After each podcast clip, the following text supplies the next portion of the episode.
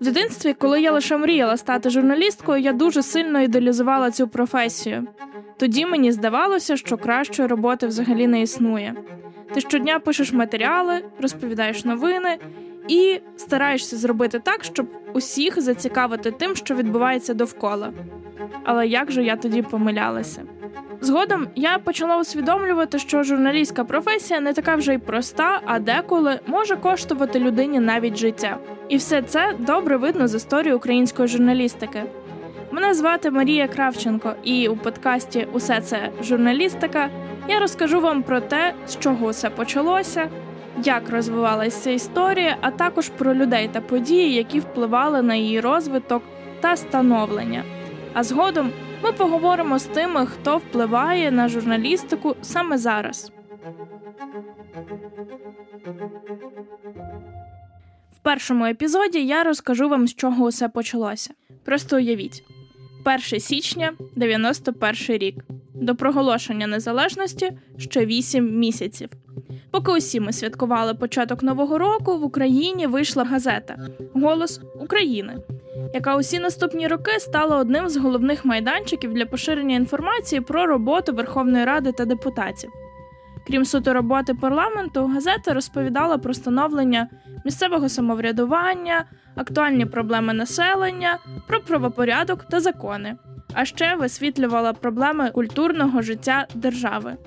Власне, усе те, що тісно пов'язано з різними комітетами Верховної Ради. Хоча перші умовно незалежні газети в ес ер ес ер з'явилися ще наприкінці дев'яностого року. В Києві таку роль намагалися грати комсомольські газети. Наприклад, «Молодь України» і «Комсомольське знам'я», яке пізніше перейменували в «Незалежність». Вони дозволяли собі друкувати матеріали, які не можна було уявити на сторінках партійних газет. Львів, Кривенко і «Постпоступ» – три найважливіших слова, без яких взагалі не можна уявити історію української журналістики. Вперше ця газета вийшла під номером сім в серпні дев'яносто першого. Все через те, що кілька років до того її випускали як класичний самвидав, що називався «Поступ», а придумав його журналіст Олександр Кривенко. Так, двадцять дев'ятого серпня тисяча дев'ятсот дев'яносто першого року у Львові було підписано до друку перший номер «Постпоступу» – газети, якій судилося стати феноменом і легендою нової української преси. Публіцист Володимир Павлів згадує. У «Постпоступі» ніколи не було номеру тринадцять, щороку номер дванадцять а. Це справді феноменальна газета. Історик Вахтанг Кіпіані в одній зі своїх газет дуже влучно згадує фірмові заголовки цієї газети.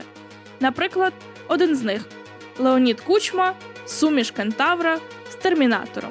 В «Постпоступі» було чимало злободенних матеріалів з так званими вічними текстами письменників і публіцистів. А особливу увагу творці тогочасної газети присвячували псевдонімам. Майже ніхто з них не писав під своїм справжнім іменем. Так, наприклад, усім відомий нам письменник Юрій Винничук називався Тиберієм Шпаком, а також, уявіть, пані Аліною. За кілька місяців після цього в Україні вперше зрозуміли – журналістика – це небезпечна професія. Сталося це через Вадима Бойка, журналіста телекомпанії «Гарт», який загинув чотирнадцятого лютого дев'яносто другого року від вибуху у власному ж будинку. Саме він став одним з перших медійників, які загинули за час незалежності України за нез'ясованих обставин. Прокуратура причиною вибуху назвала несправність телевізора, проте свідки заявляють, що бачили підпалені двері квартири, а медична експертиза встановила факт смерті ще до початку пожежі.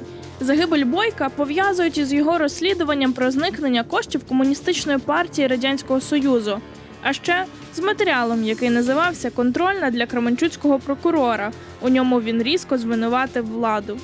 Цей сюжет набрав такого розголосу, що один з полтавських чиновників заявив з обуренням на телекамерах. Ми працюємо денно і нічно, а потім в якомусь гарці, де не гартують, а гарцюють, всю нашу роботу на смарку. Наступного дня свою програму Бойко почав, сидячи на коняці, де заявив: «Так, ми не гартуємо, а гарцюємо. А що ж вони там таке роблять, особливо вночі, що люди живуть все гірше, а ми невеличким сюжетом про двічників при владі всю їхню роботу пустили на смарку». Сам же Гарт став однією з перших розважальних телепередач на українському телебаченні. Вони робили важливі матеріали про події в Україні та світі майже підпільно. Тут розповідали про перші журналістські розслідування, показували критичні матеріали та першими запрошували гостей до студії. Коли ж в суспільстві під час революції на границі з'явилися перші чутки про те, що програму закривають, серед протестувальників почали з'являтися гасла «Гарт в ефір». Того ж року ухвалили закон України про інформацію, де вперше офіційно визнали поняття «масова інформація» та визначили, які існують види ЗМІ. Медіаексперт Віталій Портніков згадує: «Кінець вісімдесятих, початок дев'яностих – час, коли ми намагалися змінити сам характер подачі інформації.